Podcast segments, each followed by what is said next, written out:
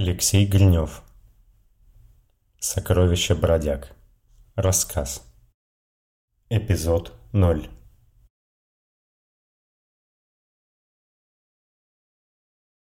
Она хотела игрушечный пистолет и яблочную шарлотку. Я просыпался с этим воспоминанием. Я засыпал с ним. Я знаю, ты делала так же.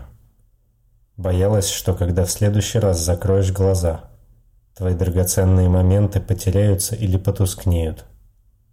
Что время, криосон или очередная технология, подаренная твоему телу, выжжетых из разума, обесценят.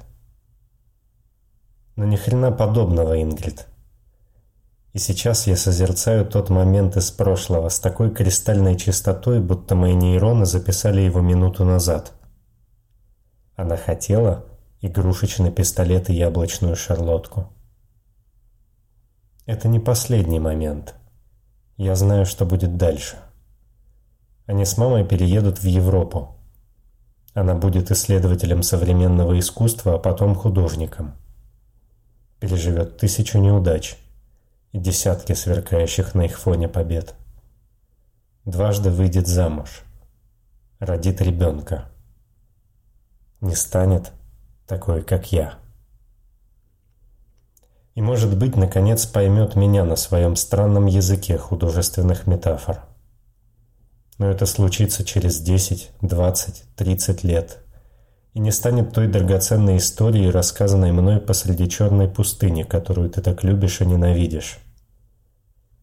Мой кристаллизованный якорь именно там, где моя дочь хотела игрушечный пистолет и яблочную шарлотку – а я почти пообещал ей вернуться, потому что все еще верил в сделку с корпоративными искусственными интеллектами.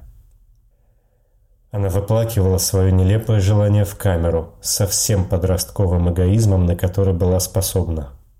Со всей мощью блестящих слез, бежавших по щекам, пока ее мама не выключила камеру. Я сказал ей абсолютно все, что должен был сказать. Путешествие к этому озарению оказалось длиннее всех моих перемещений в пространстве, а начиналось, конечно же, с сожалений. Я рад, что не разрешил себе бессмысленных утешительных обещаний, что не позволил ей увидеть съедавший меня страх несовместимости с тем миром, который уже расцветал вокруг нас, что дал ей прожить свою историю ровно так, как она прожила – ты подходишь к фабрикатору и ласково просишь у корабля яблочную шарлотку. Знаешь, это тавтология. Яблочная шарлотка. Настоящая шарлотка, она всегда яблочная. Мы могли бы поспорить о природе настоящего на расстоянии нескольких сотен световых лет от Земли, но этот разговор никуда не ведет. Я начну рассуждать о том, что мир стал для нас слишком фальшивым, или мы всегда были слишком фальшивыми для него. Только ты никогда так не считала, а я давно уже нашел в себе достаточно принятия, чтобы не думать об этом. Конечно, приятно считать, что тебя поимели и скины, но мы начали терять связь с реальностью не из-за них. Мы занимались корпоративным шпионажем, писали алгоритмы для боевых дронов или ломали скоростные беспилотники на магистралях – не потому, что у нас не было выбора. Мы делали это потому, что могли. Ты достаешь горячий пирог из фабрикатора, садишься напротив меня и говоришь. Если мы гнались за чем-то настоящим, то выбрали странный маршрут. Ты пробуешь шарлотку и аппетитно закрываешь глаза. Я наслаждаюсь ароматом эффектом Пруста, который волной цунами прокатывается по закоулкам моего сознания, вымывая на свет другие крошечные детали того чистого воспоминания.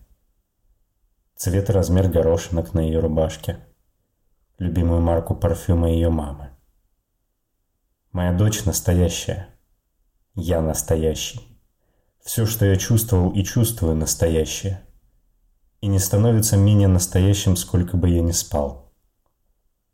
Первые несколько пробуждений ты балансируешь на границе безумия.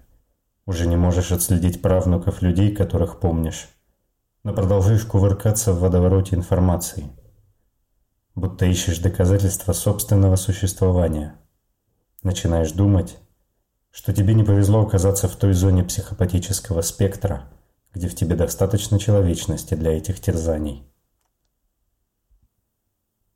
Взгляни с другой стороны. Тебе повезло не уснуть навсегда. Никому не нужен на корабле фиксера с красной категории. Ты не доедаешь шарлотку и отодвигаешь тарелку на мою половину, словно подношение призраку, и втыкаешь в корочку шарлотки тонкую розовую свечку.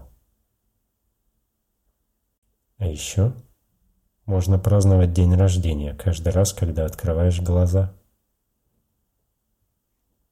Знаешь, вечный сон звучит не так уж и плохо.